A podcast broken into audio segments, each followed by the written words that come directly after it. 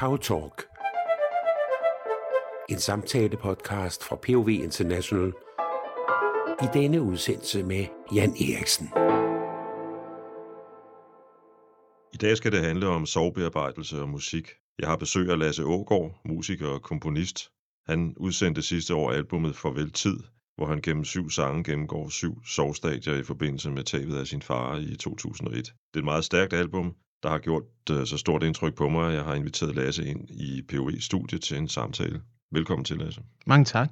Jeg hedder Lasse Ågaard, og jeg er 36 år. Jeg er dagligt filmkomponist og er også sanger og sangskriver. Har haft et band igennem en årrække, der hed Den Fjerde Væg. Vi gik i opløsning for to år siden, må det være.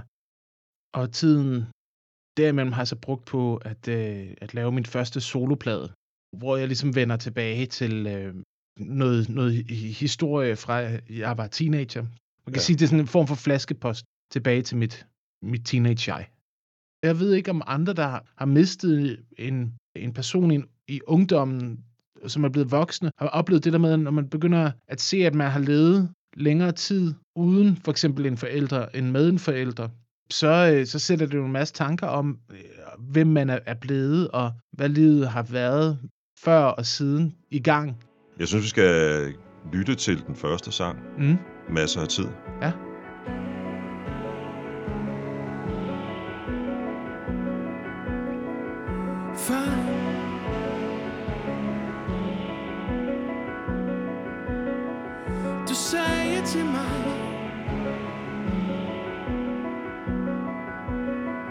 Der vil ske der ting du ikke forstår men gå altid møde hvor end du går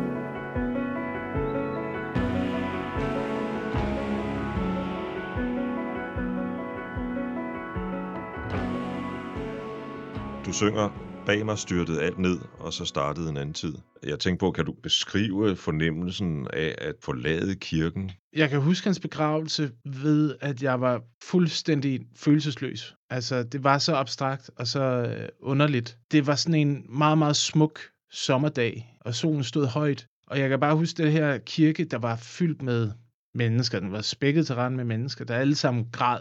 Han blev jo ikke så gammel, så det var et tragisk dødsfald. Og jeg kan huske det her med at bære kisten ud og, og ikke rigtig føle noget som helst andet end, at noget var anderledes, og måske var det alt, der var anderledes. Altså, at uanset hvad, så vil jeg ikke vide, hvad der ligesom ventede nu. At jeg kom fra sådan nogle ret faste rammer. Jeg voksede op på Ågården, som en lille gård ved Odense Å. Ja, som har lagt navn til dit, til dit efternavn, faktisk. Det er, ja, præcis. Og, og ligesom vokset op øh, i, i røven af en masse generationer, der har boet her siden 1700-tallet. Og, så, og, og lige pludselig var alt det her ligesom kastet op i luften. Så du havde den der fornemmelse af, at hele dit, jeg havde nær sagt, livsgrundlag var, blevet, var splindret nærmest? Ja, det var lidt ligesom om, at der var nogen, der sådan ligesom havde taget planken væk under en. Altså Mhm. kigger man ned og, og venter på at falde. Var, var du meget nært knyttet til din far? Ja, meget. Meget. Altså, på godt og ondt. Min, min far var øh, først tidspensioneret de sidste 8-10 år, og øh, led af forskellige øh, sygdomme, forskellige knogleskørhed og neurologiske sygdomme, og så, havde han, øh, og så var han alkoholiseret ret kraftigt det sidste stykke tid. Og jeg boede sammen med begge mine forældre, og var, var meget sammen med min far. Den ord, vi lige hørte, hedder Masser af tid, og din albumtitel har også ordet tid i sig. Jeg sidder her med en fornemmelse af, at du har øh, reflekteret meget over begrebet tid som sådan. Mest fordi jeg ved ikke, hvad tid er. det tror jeg ikke. Det er svært at sige. Det er meget, meget svært at sige. Jeg tror, at tid betyder meget i mit liv. Det er både sådan en målestok for alt, hvad man lægger bag sig, og man kan sige, der er et eller andet med tid. Det er sådan en, jeg synes, det er øh, det, den her styrke, eller den her urkraft, der er i tiden, at uanset hvad der sker, så går tiden. Jeg synes, der er noget både sådan meget, meget smukt, og sådan, sådan saliggørende, og helt, altså helt ubegribeligt brutalt over det. Nærmest noget af det eneste, du kan være sikker på, det er, at tiden går videre. og, og, og du bliver mast længere ind i livet. Altså, det har jeg haft tænkt meget på, fordi den her plade var jo ligesom, som sagt, en af form for flaskepost til mit 15-årige jeg. Jeg var nødt til ligesom at prøve at adressere mit 15-årige jeg, som om, at det var en anden person, der levede nu. Ikke? Og så bliver tid, det bliver jo sådan mere en, en afstand, det bliver sådan en hav, der er mellem mig og den her anden. Ligesom at tid er afstanden mellem mig og min far. Det der både, og den afstand bliver større og større, men jeg kan meget godt lide at se på det, som om, at det ikke er noget, der sådan er kronologisk. Det er ikke bare noget, noget man lægger bag sig. Tid kan måske også være, altså, måske også forstås på nogle andre måder, hvor man, hvor man ligesom kan øh, tale med øh, forske, forskellige aflagte versioner af sig selv, eller forskellige aflagte versioner af folk, man har haft i sit liv på tværs af tid. Giver det mening? Jeg ved, det lyder lidt frit flyvende, men i hvert fald er der to ting, jeg, jeg tænker over mindst, men når, du, når du siger det der. Den, den ene er, at, at efter man når op i min alder, og jo så begynder at miste øh, både familie, og ligesom du gjorde desværre for dig meget tidligt med din far, ikke? Mm. Og, og venner ikke mindst, så har jeg da i hvert fald, kan jeg da i hvert fald genkende den der fornemmelse af, at det her glasvindue, som man kan sige, tiden er, altså det, jeg, der skete i går, det vil jeg normalt ikke kunne vende tilbage til. Det kan man jo ikke vende tilbage til. Mm. Der er ligesom et, et, et vindue imellem hver dag, der går på en eller anden led. Ikke? Men, men, men efterhånden, som jeg så har mistet de her mennesker hen ad vejen, så er det ligesom blevet ophævet lidt, fordi de lever stadigvæk videre i mig. Mm.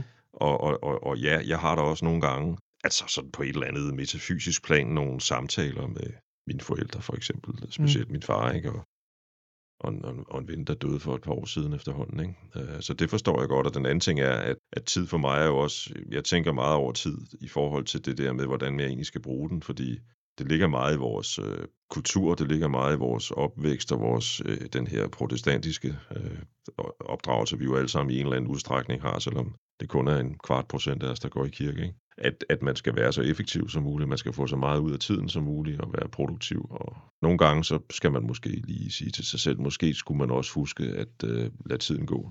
Mm. og bare lade den gå. Lad os lytte til lidt af det næste nummer, nemlig om forladelse. Mm.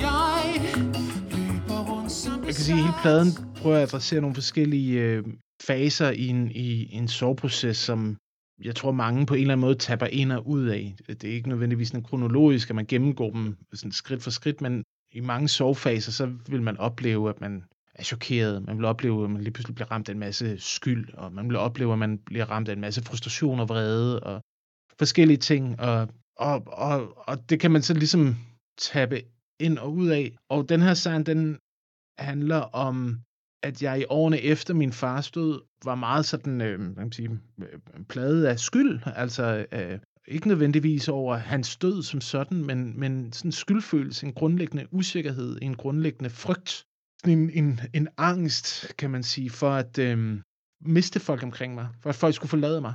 Og på en eller anden måde, så, så, så har det hængt sammen for mig, at, at, at den her usikkerhed, som jeg tror måske meget normalt, når man er teenager, man føler sig usikker på sig selv, og sådan, men, men at den var, oplevede jeg sådan meget forstærket, og havde meget at gøre med, at jeg var, jeg kunne være sådan nærmest panisk angst for, at, at uh, komme til at sk- altså, skubbe folk fra mig. Ja. Fra mig. Altså, ja. det, er jo en, det er jo en skyldfølelse, som jeg tror, man tænker man sig lidt med sig videre i livet. Ikke? Mm. Jeg forestiller mig, at det, at det er måske noget, der kan der kan påvirke en i andre menneskelige relationer, der opstår senere hen i livet. Ikke? Mm. Altså i forhold til, det kan være venner, kærester, det kan være et band. Man, man står der, hvor man altså virkelig prøver på at, at, at gøre det godt igen hver gang, der er bare en mindste anledning til et eller andet. Ja. Uanset om, om årsagen til konflikten skyldes dig eller, eller, eller noget helt andet. Ikke? Præcis, og, og, og, og den, den rigtig dumme konsekvens af det er, at man man kan sige, hvis ens sådan automatreaktion er øh, at lægge sig ned, eller sådan at, at, øh, at prøve at glatte ud, så kommer man jo øh, hurtigt til at køre sig selv over øh, mange gange. Og det er, det er noget, jeg har skulle kæmpe meget med, altså igennem min teenageår og op igennem min 20'er, det her med ligesom at, øh, at, øh, kan sige, at tage patent på mig selv, at, øh, at, at eje mine følelser, at jeg må, altså, man må godt føle sig uretfærdigt behandlet og stå ved det, Altså at, at eje den følelse, eller vil man godt være vred. Man behøver ikke være bange for at miste folk, bare fordi man kræver noget af Nogle gange sådan det sidder i mig nu, men jeg kunne have sådan en, hvis, hvis jeg fik et telefonopkald på et uventet tidspunkt, eller et ukendt nummer, eller, eller jeg kunne se, at der var nogen, der havde ringet mange gange i træk, eller sådan, så kunne jeg blive sådan helt, helt angst for, at altså, jeg, kunne- det, det sad som en automatreaktion i mig, at, at noget forfærdeligt var sket. Nogen var død. Et eller andet var sket. Altså, nu var virkeligheden faldet sammen igen. Der er en fed sydamerikansk stemning lidt i musikken. Ja, Hvor kommer den fra? den kommer fra... Jeg elsker rytmebokse. Øh, og, Okay. og skriver virkelig meget musik over rytmebokse. Og så øh, jeg hørte jeg rigtig meget øh, Wilson Nascimento, mens jeg lavede pladen. Um, noget af det, jeg elsker ved sydamerikansk musik, er, at det er så sorgfuldt, samtidig med, at det er så energisk. Altså, der er en livs... øh, Hvad kan man sige? øh, Sorg og glæde går vidderligt, bogstaveligt talt, hånd i hånd. Sang som Brazil. Na, na. Den, når man hører den til enden, altså man bagefter, man ved, ikke, om- man ved vildt ikke, om man skal le eller græde, Nej. fordi den er så, den, den, den ligesom trykker på alle knapperne. Så kommer det tredje nummer, Gode Intentioner.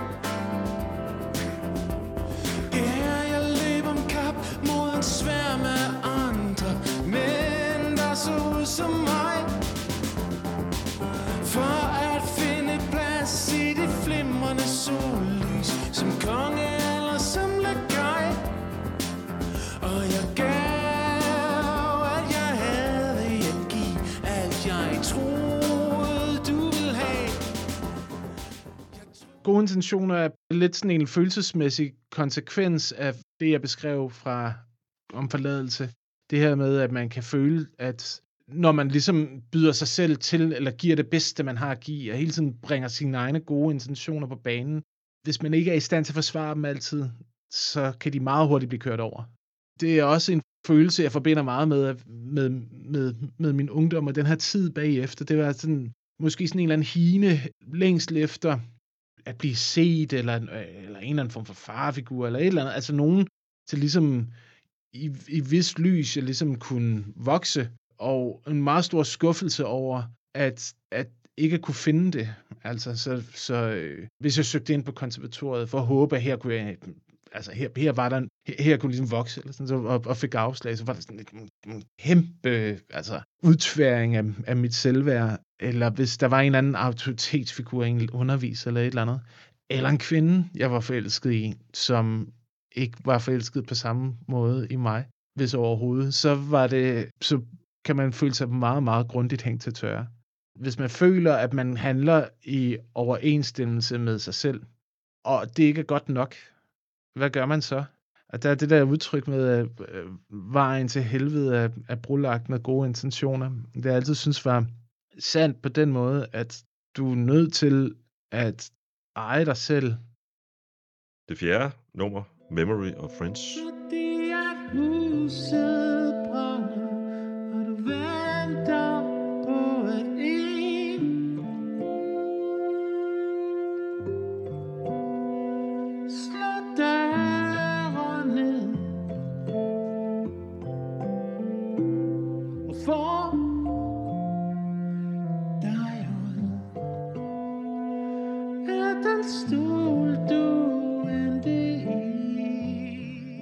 et tidspunkt, der, der boede jeg til leje et sted, hvor at, øh, jeg plejede at gå en tur hver dag igennem en skov. Når jeg gik igennem den her skov, så var der en, en lille kan man sige, en lille lysning i skoven på, på hjørnet af en vej, hvor at der lå et helt, helt sådan laksefarvet hus. Det så både forladt ud og beboet ud på en gang. Altså, det var, det var vidderligt ikke til at sige, om det her hus havde ligget øde hen i årvis, eller om der var nogen, der boede der her nu.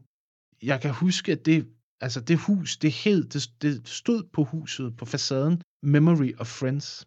Og det synes jeg var så sindssyg ting at kalde et hus. Altså det, det er helt vildt poetisk og helt vildt øh, voldsomt billede til et hjem. Og så tror jeg, så blev jeg sådan lidt fascineret af den her tanke om, om at være efterladt i et hus. Jeg er selv vokset op i et hus, som nogen har bygget. Når jeg drømmer, så ryger jeg tit tilbage til det her hus, mit barndomshjem, som jeg er vokset op i, som min, som min far byggede. Forestiller mig på en eller anden måde, at noget er efterladt. Nogen er efterladt. Så Memory of Friends, det handler ligesom om en, der er blevet efterladt i det her hus, der, der langsomt er ved at krakelere, langsomt er ved at falde sammen. Og så mig, den, som fortæller, der på en eller anden måde prøver på at komme tilbage til det her hus og, og hjælpe vedkommende ud, eller befri vedkommende. Som er din far, eller? Det ved jeg ikke. Det kan også være mig selv. Altså, det, det Ja. kan man sige. Altså, jeg tror, at det, den er skrevet delvist over, sådan med meget mindet på min far, hvordan hans sidste leveår var. Og, og øhm, han ligesom var fanget lidt i et fængsel, kan man vel sige, eller? ja, han, han lod sig i hvert fald fængsle af, ja. af, af, af sit hjem. Men et eller andet sted, der føler jeg jo måske stadigvæk, at der er noget af mig selv, der er fanget det samme sted. Den her proces, du har været igennem i forbindelse med at skrive de her sange, indspille dem osv., har det givet dig en øh, forståelse for din far, som, som du ikke helt havde i forvejen? det har det helt sikkert. Måske ikke nødvendigvis så meget på, hvem han var, men, men i høj grad på, hvem han er i dag for mig, og hvordan han ligesom lever videre. Jeg er ved at have cirka samme alder, som han havde, da han fik mig. Og det synes jeg også er ret specielt. Jeg f- har været meget i kontakt med ham i løbet af den her plade. Om jeg ville det eller ej, så, så øh, har jeg været overrasket over, at der, der sker et eller andet, når man begynder ligesom at at adressere de døde, eller når man adresserer folk, man har tabt, når man begynder ligesom at beskæftige sig med dem, så er det, så virker det som om, at de kommunikerer. Og, og, og jeg, er ikke, jeg er ikke synderligt overtroisk på den måde.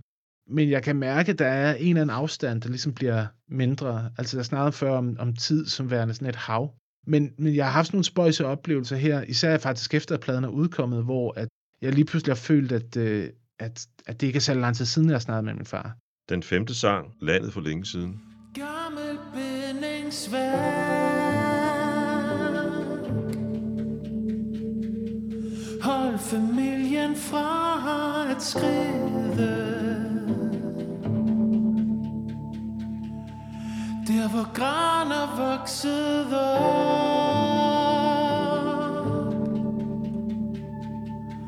Over landet for længe siden Når jeg, når jeg ser den titel, så kommer jeg jo til at tænke på øh, de mange år, hvor jeg frekventerede den lokale blockbuster. Dengang det var en fysisk butik og skulle lege videoer, blandt andet til mine børn. Det er jo også titlen på en serie med sådan en lille dinosaur. Lillefod, er det ikke? Den hedder jo Lillefod, ja. Ja, Og, og, og så er det jo oplagt for mig at spørge, om, om titlen er inspireret af den. det må man sige, det er den. Den er, den er, den er direkte planket. jeg elskede den film, da jeg var, da jeg var barn, og jeg havde den på øh, hjemme øh, optaget VHS og så den igen og igen.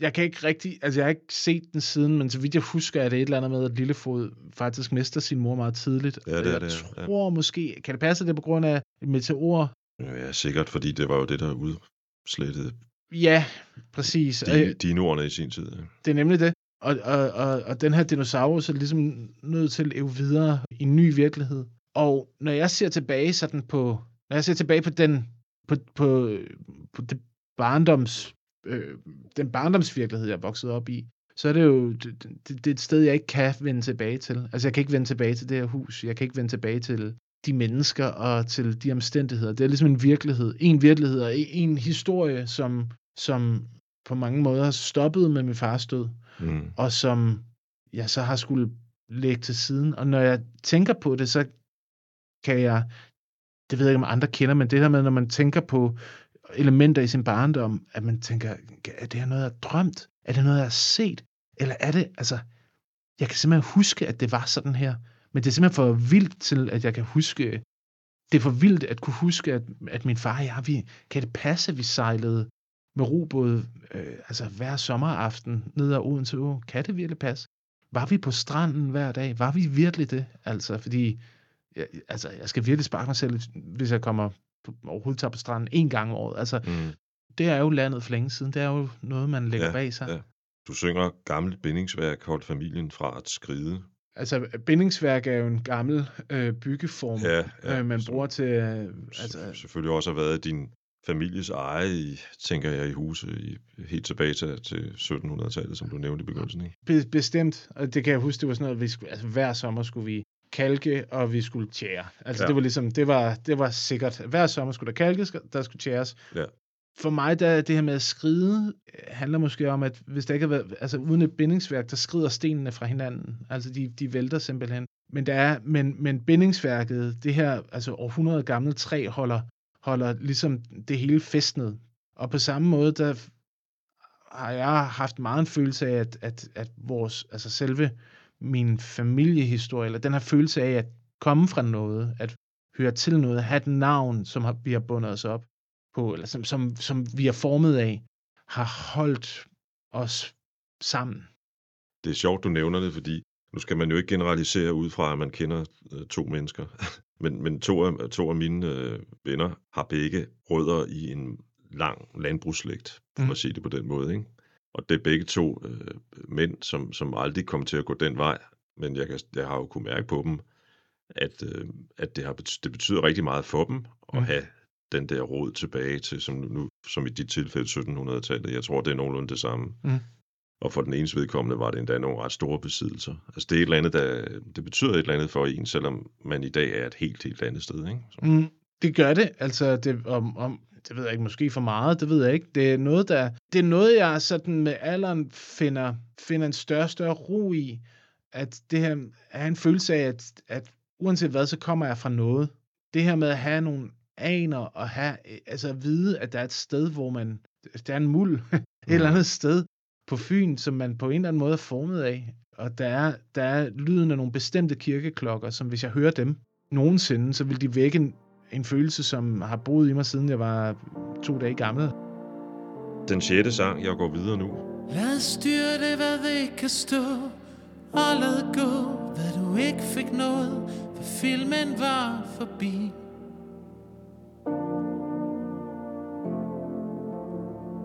Der er altid ting, der vælter Når drømme kændrer Intet er ændret. Kun at du er fri og jeg tror du snart forstår Hvordan er tiden bare går. Sangen var den første sang, jeg skrev, hvor jeg fandt ud af, at jeg var nødt til at lave en, en altså den her plade. blev skrevet meget som en reaktion på, øhm, lige efter at øh, vi var gået i opløsning med mit band, som jo var et venskab og et arbejdsfællesskab, der havde varet siden 2007. Det, skrev, det opstod samtidig med, at øh, der, der var nogle, nogle venskaber, jeg ligesom var nødt til at, at se et andet lys. Den handler om ligesom at nå til en erkendelse af, at nogle ting stopper, tiden går videre, og du må gå videre med det. Ja. Altså, og uanset om du vil det eller ej, som jeg nævnte før, så går tiden videre. Jeg har ikke rigtig forstand på det som sådan, vel, men det er vel et naturligt stadie i en terapeutisk proces, ikke? At komme dertil, hvor man, hvor man erkender, at det bliver, som det bliver. Det blev, som det blev. Mm. Og som du siger, tiden går videre, og jeg må, jeg må også videre. Ja. Og få det bedst mulige ud af det, ikke? Ja. Jeg tror, jeg synger, øh, eller jeg- ikke, jeg tror, jeg ved, jeg synger, lad hvad ikke kan stå. Altså, at man, man er nødt til ligesom at, at øh, være åben for, at hvis man på nogen måde skal kunne gå videre med tiden, så, øh, så skal den historie, man bliver ved med at fortælle sig selv, den skal kunne forhandles. Ellers kan du ikke komme videre overhovedet. Mm. Så hvis du, øh, i mit tilfælde for eksempel med mit band, der har været en masse drømme og ambitioner og hvad man sige, en masse sten, der har været kastet ud i fremtiden om, hvad det her projekt skulle blive til, og, og som det ikke blev til, og det er, hvad det er, men, men det gør jo stadigvæk ondt at skulle lægge den her, øh, de her ambitioner til siden. Men hvis man zoomer lidt ud, så er det vidderligt bare ambitioner. Det er kun drømme. De Mm. fejrer ingenting. De fylder ingenting. Altså, der er ikke, der er ikke noget at lægge til siden andet end en forestilling. Og når du har lagt den til side, så står landet åbent til at du ja. kan gå i gang igen. Og det er der altså alt andet lige også en lettelse over. Når nogen dør, som du har haft et intenst forhold til, på godt og ondt, så er der også en lettelse. Og det er ikke nødvendigvis en god lettelse. Det behøver ikke at være en behagelig lettelse. Men når, når noget fylder i dig, og, du, og det forsvinder, så er, du, så er du befriet fra det på en eller anden måde. Det syvende og sidste nummer, finalen, kan man sige, på dit album, det hedder Farvel. Jeg ved, at du kunne have valgt at vende